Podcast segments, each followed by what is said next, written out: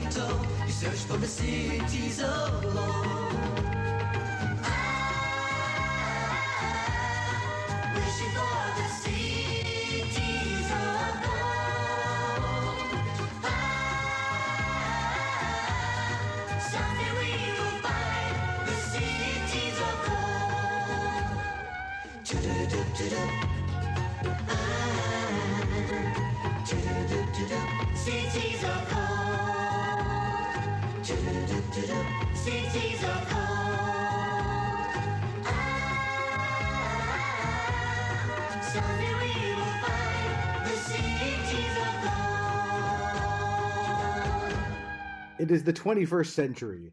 Nerds from all over the internet gather to discuss ancient pop culture.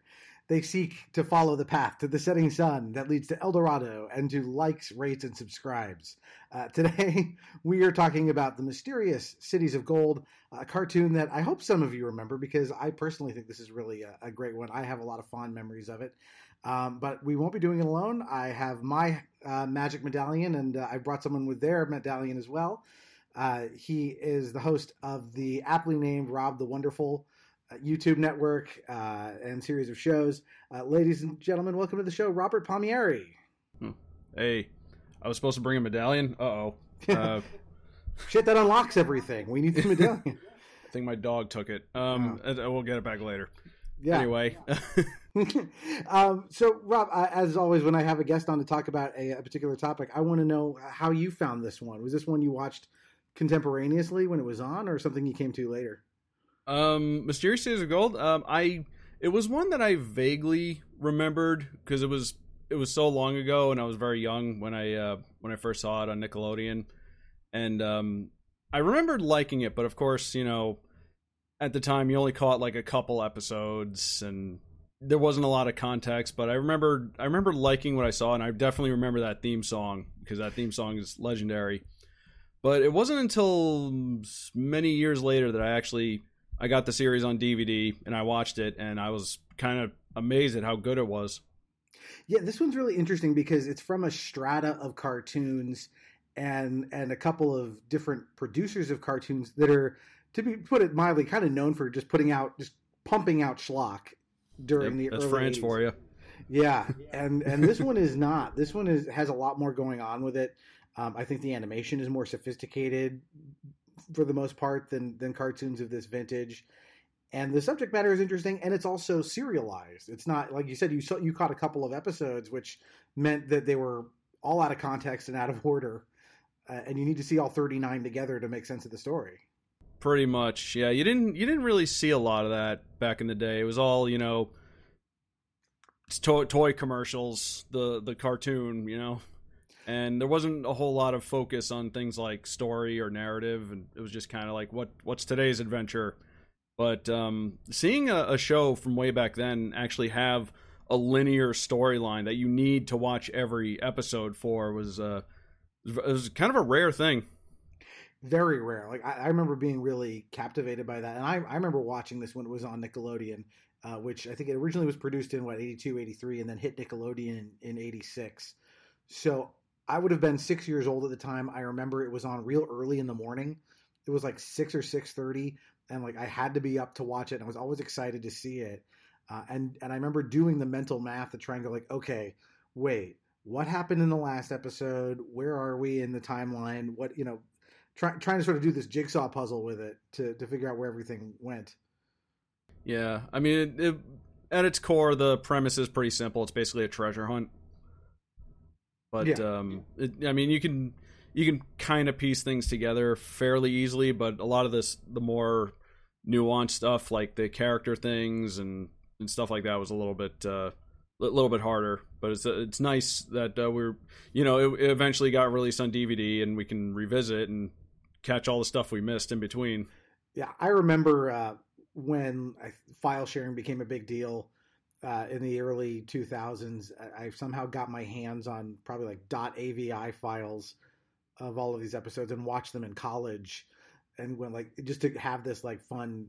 Uh, you know, nostalgia trip to watch it. It was like, oh man, this is this is really good. I remember all these beats. Yeah, there's the the temple with the jade mask in it. I remember, you know, all these Yeah. little, little parts of the show. Um, I guess for people who haven't watched it, we should probably lay out what the premise actually is of the show. Sure. Go for it. Um, well, it um, it is based on a novel, but it has very very little to do with a novel. Uh, it's called The King's Fifth, um, which, by the way, apparently there are a lot of people that are hardcore fans of the novel that hate the show because it's so it's so out there. Um, essentially, it's uh, at its core, it's about um, Spanish uh, explorers go colonizing the uh, South American continent and hearing about treasure and gold. And there's a supposedly a, a El Dorado they call it, although I don't know if it's uh, supposed to be El Dorado, but they, they do call it El Dorado in the show. And uh, supposedly it's a city made of gold, and uh, people are trying to find it. And there's a uh, young boy named Sebastian who is an orphan who uh, had a medallion that is supposedly connected to it. And along the way, they um, they bring along a, a girl who is a native of South America who has the other medallion that is connected to that as well. And um, he's joined by uh, Mendoza, the the the great uh, epic Mendoza who punches sharks. I didn't. I, that's one of the things I regret about my my review because I, I left that part out. There's a part where they get attacked by sharks and he straight up punches one. He's an amazing badass. Uh, like, Oh, he is. he is uh, a character that at first you, you never fully know if you can trust him for most of the show. Uh, Yeah. But he is like, yeah, he, he's ostensibly the navigator on the ship, but yeah, he's also an expert swordsman and shark puncher, as you said, and yeah. kind of whatever whatever um you know what it is he, he is obviously the father figure throughout the show and he kind of reminds me of that thing like when you're a kid your dad seems like a fucking wizard you know they, the dads can do anything. That, that's just what they do. You ask dad to do stuff and he does it. And here like that's exactly what mendoza is. Like whatever needs doing mendoza can handle it. Absolutely, and he he's one of those characters where you kind of don't know where he stands because there are parts of the series where he kind of like betrays the kids, but then he, he goes back to get them back, and uh, eventually he kind of comes around to liking them. But um, anyway, they they travel to South America. They meet another boy um, who is uh, um, it's Tao, who um, he okay his his bit is kind of complicated because they changed a few things from the English version in the English version, he's uh, from a people called the Hiva, which I think implies he's Polynesian. But in the original version, he's from a place called Mu, which is uh, a very similar thing to Atlantis, but for the Pacific Ocean. And he kind of acts as their guide, like he translates things for them and shows them around. And they're also accompanied by the the two comic relief characters. Um, sancho and pedro Sa- Sancho and Pedro, yeah, who are basically there to um, fall through roofs and be chased by animals and just be funny. yeah i I, rewatched, I didn't rewatch the entire series. I watched a handful of episodes to kind of brush up for today, and it was like, yeah, they're they're more insufferable than I remember. they're, they're, I remember being okay with them as a kid, but they're they're a little much because yeah, their their obsession with gold is like, okay, not every place you go to or every person you talk to uh, is going to be El Dorado.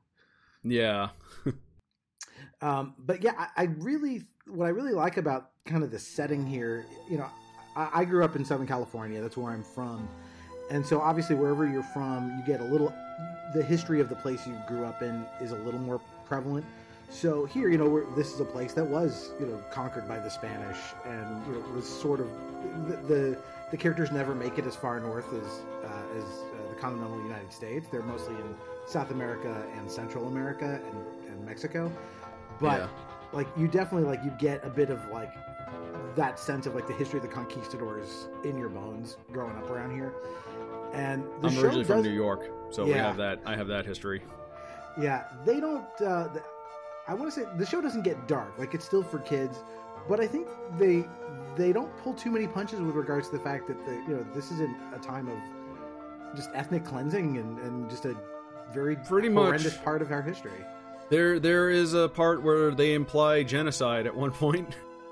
Well, they actually meet. At one, I think they meet both Pizarro and Cortez during their adventure, and they're both portrayed as like, yeah, these are scary people not to be fucked with. Like they're real dangerous. Definitely, yeah. they're not the cartoon. I mean, they do meet plenty of cartoon villains, but those two are you know appropriately scary. Yeah, well, I, I think the show does have a nice balance of like adult, mature themes, but also like kind of lighthearted fun because again, it's supposed to be a show for kids. So you know they they are eventually they're chased by that one guy who's trying to get them, but he always gets kind of dispatched comedically, like he gets washed away by the ocean or he falls down a ladder and things like so. So it's nice to have like little levity moments like that when they're you know talking about um, you know Spanish conquering South America. Yeah, they're sort of like almost dancing between the raindrops, with the main characters sort of working their way north, sometimes with the indigenous people, and other times kind of working their way with the the Spanish conquerors, and just sort of making their way through this conflict without sort of really being too affected by. It. Although occasionally they do try to help the natives where, where they can. Yeah, yeah, they they do that quite a bit because they also show they also so, show some conflict between the natives as well. Sometimes, like I remember there was a there was an episode where like some other tribe was attacking and they were like giants. They were quote unquote giants. I think that was the episode where Tao builds the submarine out of sticks. Which Tao's kind of awesome like that. He's yeah. Well, he is descended from, as you said, these sort of Atlantis-like people, and so once in a while he'll show this flair for engineering that you know goes with this sort of ancient, not ancient aliens, but like this. You know, there was once this ancient, ancient advanced civilization that is gone. Yeah. Um, and they I start mean, layering toward, toward in- the end of the show, definitely they they, they go into that. the sci-fi kind of ramps up as they go. Yeah, but even still, like it starts off with them. You know, they'll go into temples and things, and it's very Indiana Jones, right? You know, they they pick up a thing, they set off a, a booby trap, they have to avoid it. Um, stuff that, like me as a kid who loved Raiders of the Lost Ark, I was like, "Yep, this is Absolutely. right up my alley." And I think I think I felt the same way too because I loved Indiana Jones and seeing you know puzzle solving inside of an ancient temple is just that's just inherently cool for me. Well, I think about like all the stuff in that genre. Like I think it start it doesn't necessarily start at Indiana Jones, but for our generation, essentially it does. You, Yeah. you get like Raiders of the Lost Ark. There's this. Then you get things like Legends of the Hidden Temple, um, also for kids. And then you start seeing things that end up being homages to those things. So like the first game in the Uncharted franchise is about the hunt Yeah. for El Dorado. You know, the, And now we have idea. escape rooms. We can just go do it ourselves if we want. That's right. Um, but as, but again, the the escape rooms go from like the Stone Age to the sci-fi by you know the end of it, where things start to get Yeah. you know I won't say they go off the rails, but it, it goes to a place that you don't expect it to go. Yeah, well, basically the same principle. You know, you got to you got to use your brain to get out. And it's usually the kids who solve the puzzles, which I like. You know, you make them ultra heroic, while the adults are sort of they're there to like punch the bigger grown-ups, but they're not going to Yep. solve the uh, the the case of the missing city of gold. Nope. Uh, do you have like a moment in the series that like some of your favorites or? Uh, well, it has been a while since I've seen it, but uh, I do remember quite a bit of it because it is a show that kind of sticks with you, which uh, is another you know check check mark towards it. Um, I love the part where um, I love the part where they find the condor, and it's just this this awesome moment. It's like they found this ancient flying machine, and it's made of gold, and it's really cool, and the kids Yeah. get to pilot it. The, the Condor is amazing. We should talk about, the, I guess, the Solaris and the Condor, which are the, the two main vehicles in the show. Um, Yeah. they, they go from one to the other, but these are, yeah, ancient leftovers from this forgotten empire that are solar powered. Um, like the ship is almost like, well, they're both uh, kind of, they're not on, on automatic pilot all the time, but there's all kinds of things that they can do that you know, ships would not be able to do. So, like the the Solaris has that Archimedes death ray Yeah. just burn stuff up.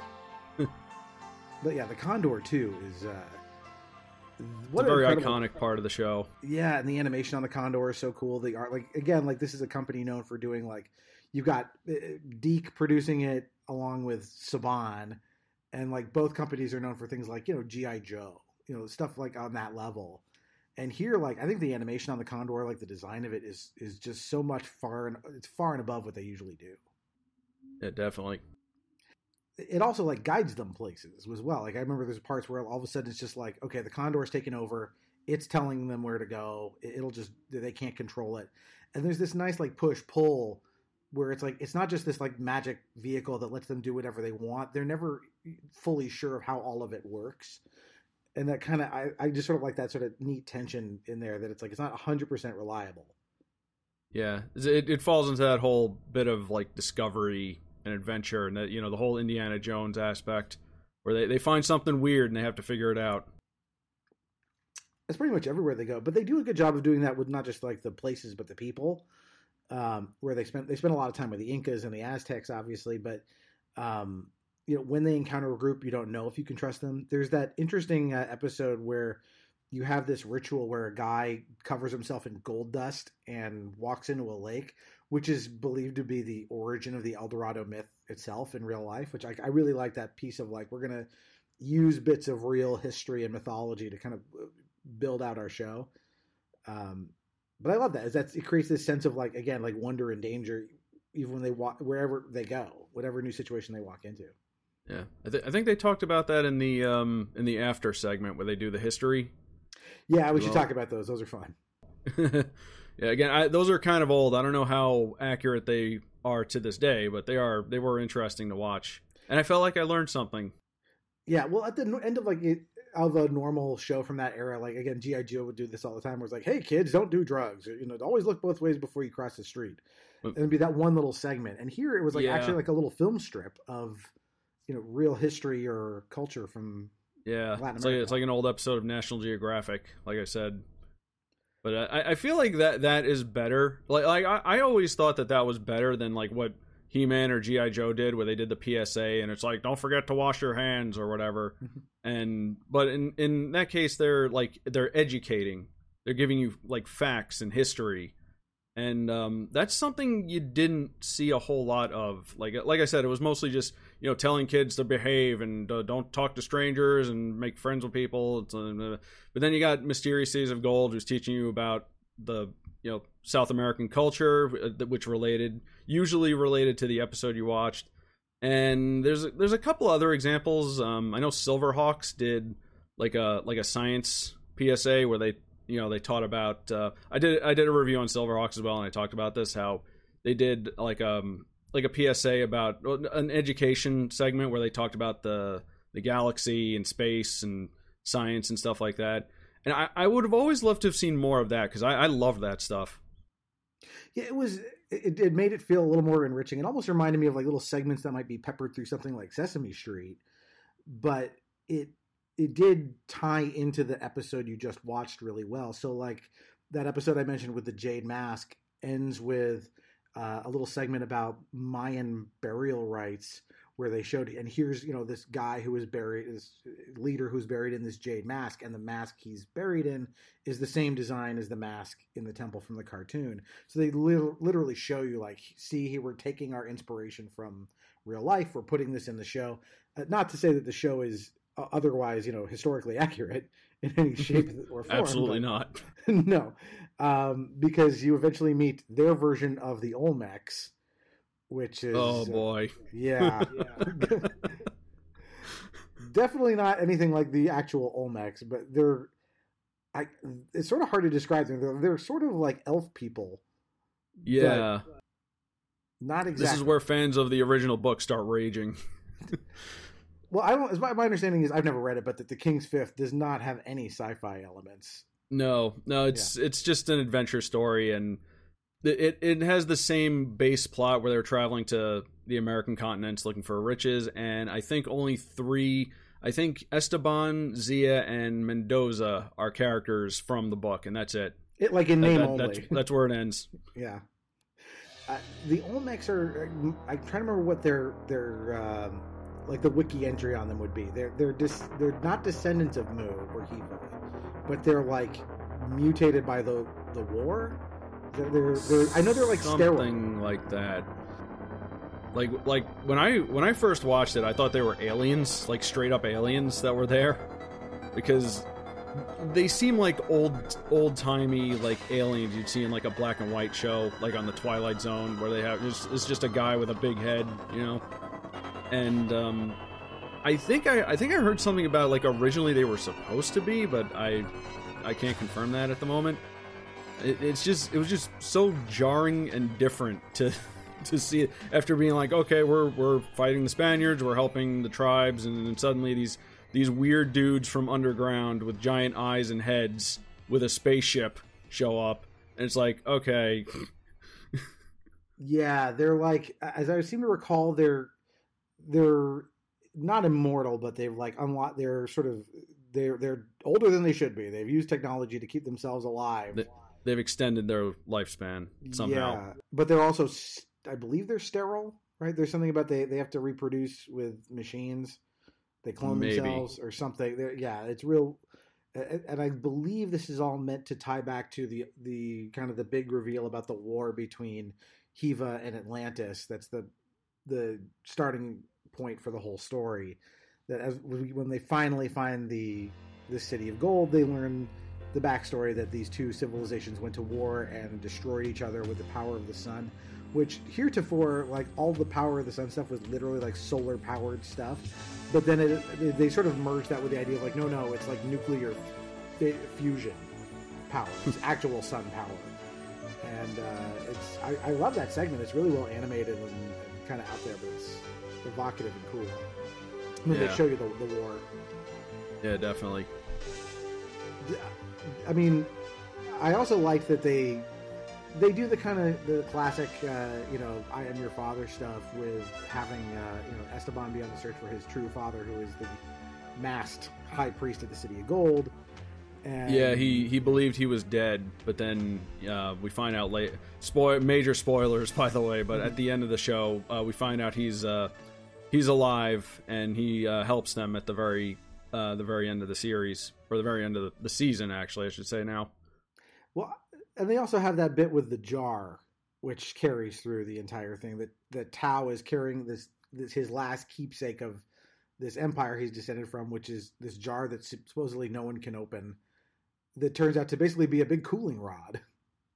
the the big uh the big macguffin they Yeah. had it this whole time Like I think he just hands it off to uh, the the high priest or whatever, and he knows what to do with it. He has to like go into the melting down core of the city and and put this thing in so the world won't be ex- exploded. yeah Again, exactly. that was you- um that that was a very like a, a very dramatic moment too. Like They he, he kind of sl- and they drag it out like they sl- he slowly walked down there and uh, you got to s- see like every moment of him going toward this thing, knowing it, it was probably going to kill him. yeah they made it uh i don't say they made it gruesome but it's like they made, they let you know that like yeah he's walking into chernobyl. Like he is you know, this is this is it for him uh as he sacrifices himself to stick this jar uh into this machine to to stop it from melting down the world but it does destroy the city of course but Yeah, um they, they've they've that was the whole conclusion of the show. They they reached the city of gold and then it ends up getting destroyed. but the real treasure was the friends we met along the way Oh, of course. yeah uh, we didn't uh, mention Kokapetl i realize we have to talk about Kokapetl because he's Oh, awesome. I love him. He's the chubbiest little parrot. He's so I, cute. he's so good. He's one of the best things. Like of all the like '80s animal sidekick characters, he's he's he's top tier as far as I'm concerned. well, yeah, so many of those animal sidekick char- characters just had that like blah blah blah blah blah voice, and didn't really do anything useful. They were just meant to be comic relief. But Paddle uh, definitely pulls his weight. Like he's con- he's like he's basically a drone for them because he can fly. He can you know he's doing uh, you know reconnaissance for them. He's warning them of danger. He's you know he's he's really uh, a valued member of the team. He should have had a plush or something. He was cool. Yeah, I wanted that condor. That condor is so good. The the condor. I think I remember a couple years ago some uh, they made a model of the condor. I don't know if you can still get it. You might maybe on the secondhand market. It's probably gonna cost a lot of money, but I, I do remember somebody made like a like a toy condor. Maybe I don't know if it was official or not, but it it, it is definitely out there. I saw the you know at least somebody is I'm sure non licensed and non official, but was making the Yeah. medallions. Well, that- the medallions that that happens a lot with a lot of especially with stuff like you know robots transformers that they'll make it something that looks like a thing you remember but it's it's not it's legally not you know it's a transmorpher. yep Yeah. Uh, I want to spend a little time talking about the music for this show because, like, this is one of these soundtracks like I'll keep going back to from time to time. It's Oh, a definitely, it's just a too. banger. Yeah, um, done by Haim Saban and Shuki Levy, who were a team responsible for a lot of '80s cartoon music.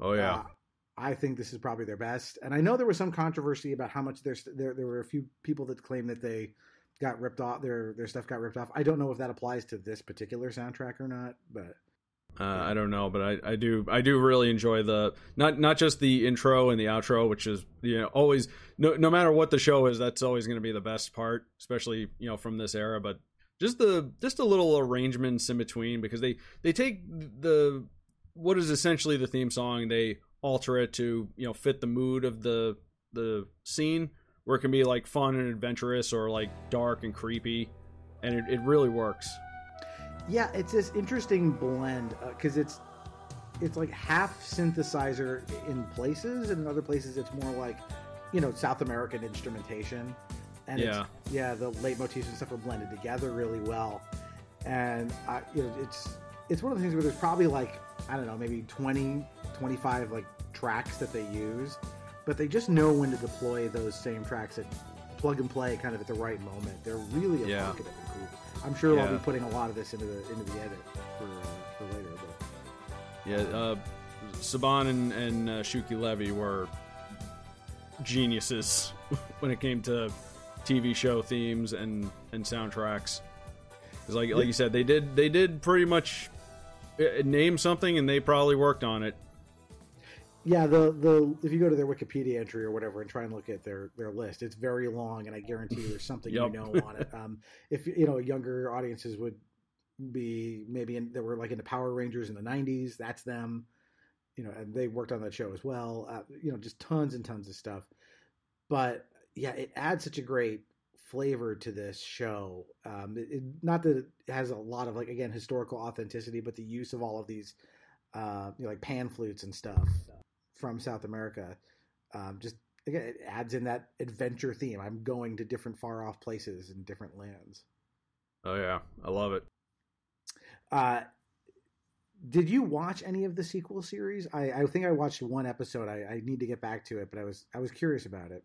I uh, I watched the um I watched the second season because I talked about it in my video. Uh, I know there's two more seasons. I would love to get to those at some point. As far as I know, I don't think they're dubbed into English though, and I don't really know the best way to get to them. But the second season was dubbed into English, and um, uh, well, it let's just I liked it, but I don't think I liked it as much as the the first season because there were there were some major changes done. Um, the English dub of the second season has some issues, hmm whereas you know, and I talked about this in my review again, but the English dub of the original it wasn't perfect, but it you know the role the people voicing fit the characters, whereas in the English dub for the second season, some of them worked and some of them really didn't. Like um, Esteban and uh, Tao's voice actors sounded very similar, and it got a little bit confusing for me. And Mendoza's voice was like very, very different, and it just it felt like it, it just didn't work. And I'm just like, couldn't they have found someone that kind of sounded like them? Uh, you know. But I, I mean, I, I've been told, um, you know, in that in situations like that, to just maybe watch the original French dub because maybe it'll be a little little easier to di- digest. You just put that out of your head that they don't sound right. Yeah, they they sound very very different. Yeah, I mean they the sequel hook was already there in the original show because they let you know there are seven cities of gold throughout the world to be found. So it seemed like that the plan was to to do what they ended up eventually doing in like I said in 2012 when they started the new one. Because Yeah. like they go to China, is my understanding for the the second season. Yeah, yeah. Second season is China. I think the third season is Japan, and I don't know about the the next one. Well, the show was originally it was developed I think in Japan and then in connection with the French. Yeah, Uh, it was then- a collaboration.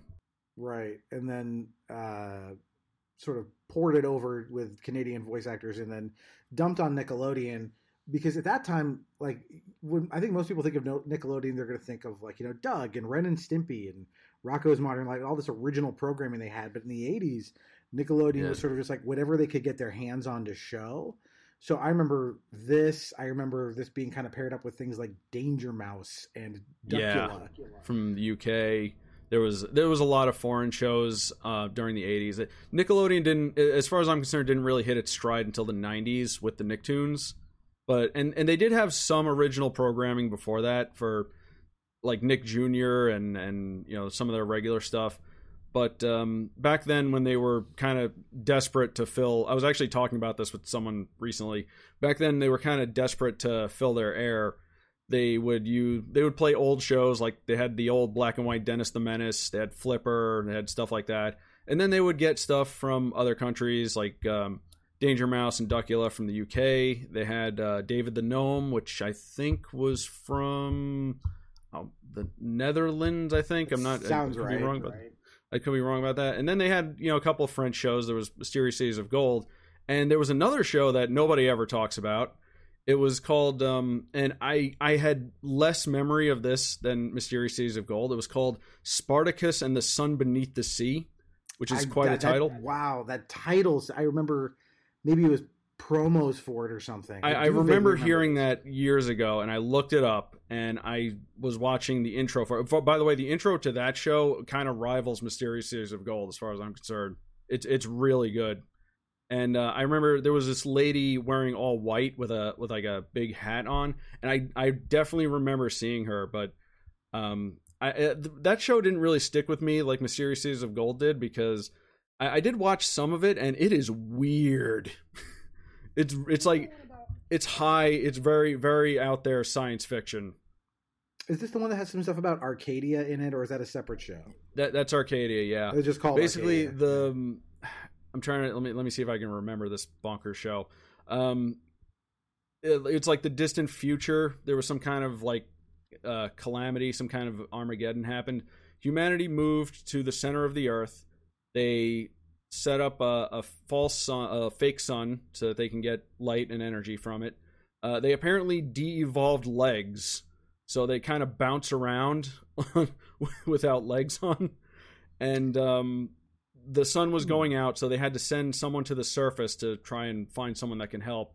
So they made this synthetic humanoid which is the the lady in white i forget what her name is and they put her in a, a like a spaceship with like all their technology and these two little adorable robot pangolins which i loved and uh, sent them out to the surface to find help. And they find other humans and i think they have i, I forget i'm getting kind of fuzzy after that. Again the show was weird. Tale as old as time.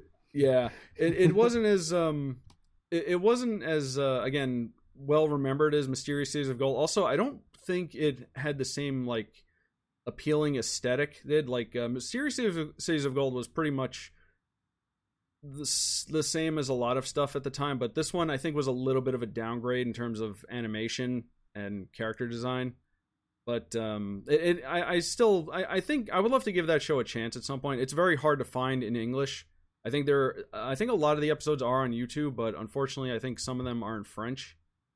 But um, it, it's. I think it's definitely one worth uh, checking out at some point. Just for, Yeah. if at least just for how weird it is. just for archival purposes. Yeah, yeah, you you mentioned the uh, we've talked about the theme song here and there, here and there. The intro to the show, I think, is worth spending some time on because I think you know wh- when it, when you know a TV show intro is good when you don't skip it. no, absolutely not. Yeah, like we did uh, an episode a few back on Batman the animated series. Like that's one where like, yeah, I'm gonna watch that same oh yeah, 75 that's, that's seconds. a badass intro. Yeah, and this is up there for me as an intro because first you have the like before the the banger theme song kicks in, you have that intro where you know they're setting the stage of like it's the 16th century, blah blah blah. It is the 16th century. From all over Europe, great ships sail west to conquer the new world, the Americas. The men eager to seek their fortune, to find new adventures in new lands. They long to cross uncharted seas and discover unknown countries, to find secret gold on a mountain trail high in the Andes. They dream of following the path of the setting sun that leads to El Dorado and the mysterious cities of gold.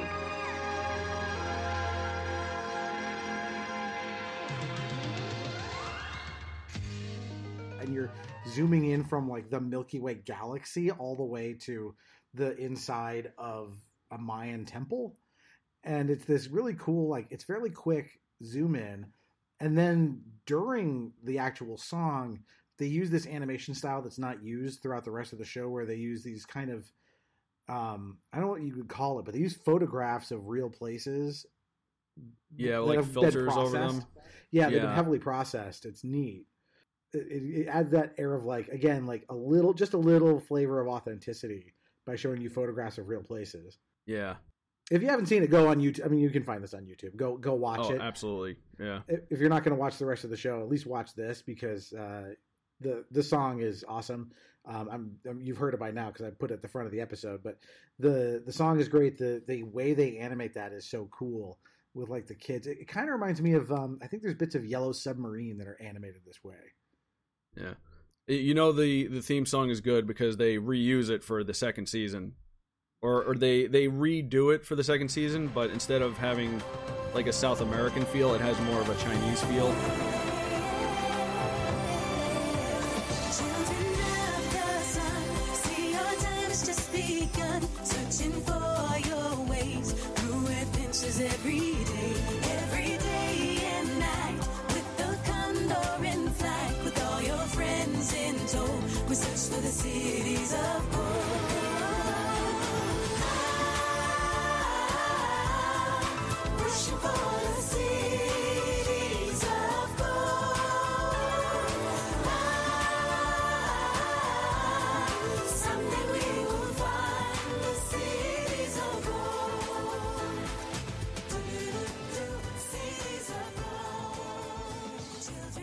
Yeah, they, it's essentially the same song. They, they basically just repurposed it, and it still it still sounds great. yeah, I liked that. I thought that was really a nice touch that they said, okay, if we're going to set it in China, we will kind of uh, redo it and and use Chinese instruments and you know. Uh, uh, to give it that flair, you've got that cool shot of like, yeah, I think you mentioned this in your video. Like, you've got the condor flying alongside a giant red Chinese dragon. Yeah, Yeah, I love They- that. It's uh, it's cultural appropriation correctly done. um, yeah. So I just kind of rounding in here toward towards the end of things. But what do you think it is about this show? You know, that makes people kind of because I know that it has like a, a, a very strong following. of People that just fell in love with it in the '80s and never stopped loving it. Um, which makes it perfect, uh, perfect for a show like this. What do you think it is about this show that makes people glom onto it that way? Um, it it I we've kind of already touched on this, but it's a it's a very unique specimen. You know, like it's a it's a it's got a linear story. It has mature themes in it, but it's managed to balance it out with some you know childish, lighthearted fun, and it's got it's got adventure. It's it, it has everything you could possibly want, honestly. and considering you know sometimes people kind of give um they're they're kind of like you know 80s cartoons are like eh, whatever but then then you have like this is which which is like the exception to the rule which is a show that not only is really good but held held up exceptionally well and isn't isn't there to shill a product That's interesting about it too. You mentioned that, like we were talking about. Oh, if only there was a Kokapetl plushie around, or a condor, a plastic condor toy I could get. And you know, you think about. By this point, we had already had Star Wars. Like the concept of merchandising an IP oh yeah to here to hell and back. Um, it was you look at the other cartoons that this was produced alongside, where like, yeah, Transformers, Masters of the Universe, like this is just to sell you toys. And here they didn't do that. They it seems like they said, you know, we stand by the art of this thing. We don't need to commercialize it as much as humanly possible. yeah i wish i wish more things would do that yeah. Well, uh, fair point. I, I really just I, I think this thing has endured the way it has amongst the people who even know about it. And I you know I realize this is not an episode of the show where people are gonna be like, oh shit, they're doing Mysterious Cities of Gold. Um, but uh, it certainly felt that like this is one I've wanted to do since I conceived of doing a show about going back to these nostalgic things because this one has always sort of been there for me. Uh, like I said, I rediscovered it in college, and it just you're right. It's a it is a one of a kind thing. Like there, it, it is such an odd uh, show from this era that does so many things well. Uh, it balances a lot of things tonally that shouldn't work together, and yet they kind of manage to keep it all feeling of a piece, where like it doesn't veer too far into like uh, you know the blood and guts of the conquest. It doesn't veer too far for the most part into just being silly. Um, it, it it's like this is an adventure, and it, it's going to be just a little more mature than you are as a kid when you encounter it, to make you feel Yeah. like oh, it's a little dangerous. So like, like I said, I think in my review I said something like uh, it takes its audience seriously. Yeah, it absolutely does. You know, it it uh, it it doesn't baby you in any way. It just sort of says like you know, you're coming along on this adventure ride, and uh, it, it absolutely delivers on that on every front. Um, so, uh, Rob, any other kind of closing thoughts on Mysterious Cities of Gold? Um, other than uh, if you've not seen it, track it down and watch it. It is it is a treat. Yeah, the first season at least is on uh, Amazon Prime. You can buy it there and, and stream the whole thing, which is uh, how I have it. I've tried to get my kids to watch it. They're not quite into it yet. I think they're not the right ages for it, but uh, Mm, Um, give give it some time. yeah, I, I want them to, because that's what being a parent is about, right? Is shoving the things you like down their throats. Um, hey, maybe they'll like it. I hope so. I hope so. Um, You, you so- can like Mysterious Seas of Gold and Bluey at the same time. Bluey's pretty awesome. Uh, I, I've heard my, my friend has kids and he, he won't stop raving about that. it's one of those shows where like you know it- again it also doesn't baby you it is clearly for kids like it's easy for them to glom onto but you watch all the things the parents go through on that show and you're like i relate to this i, I know i know what they're doing I, I mean, I heard many people rave about it. I, I ended up uh, checking out a little bit of it on YouTube, and I, I can kind of see that it is is a very well written show. So I, I, I see why it's so appealing. I think it's very well observed in terms of you know what it's like to be both a parent and a kid They- they get both perspectives really well um, rob uh, the people want to find your stuff where are they going to find it Um, well, I am Rob the Wonderful on YouTube. Uh, that is also my Twitter handle as well as my Twitch handle.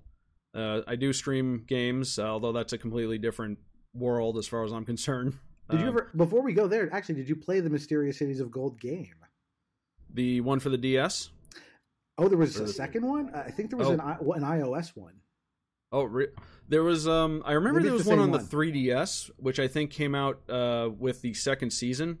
It was um, it was kind of a puzzle game where you control the three kids and they have to like get to different places.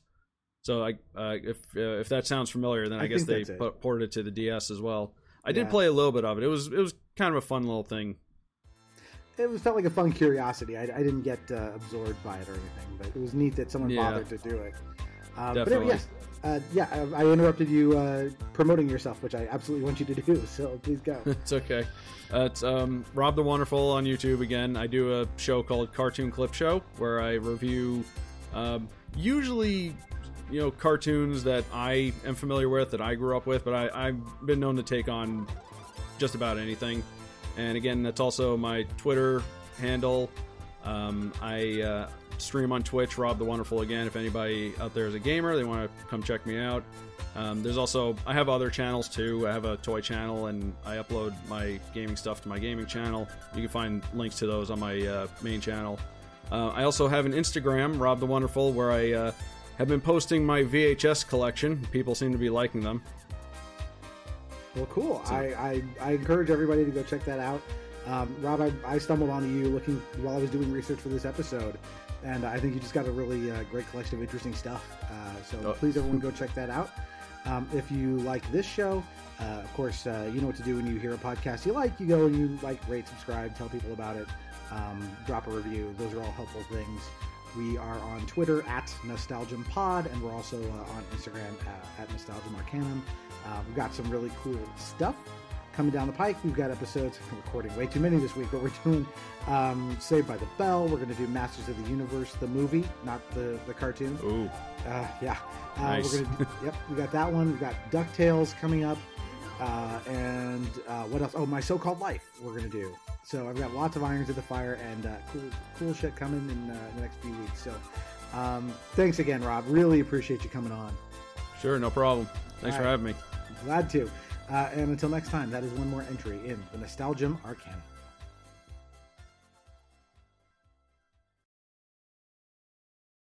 Nick, Nick, Nick, Nick, Nick, Nick, Nick. Nickelodeon. Nick, Nick, Nick, Nick, Nick, Nick, Nick. Nickelodeon.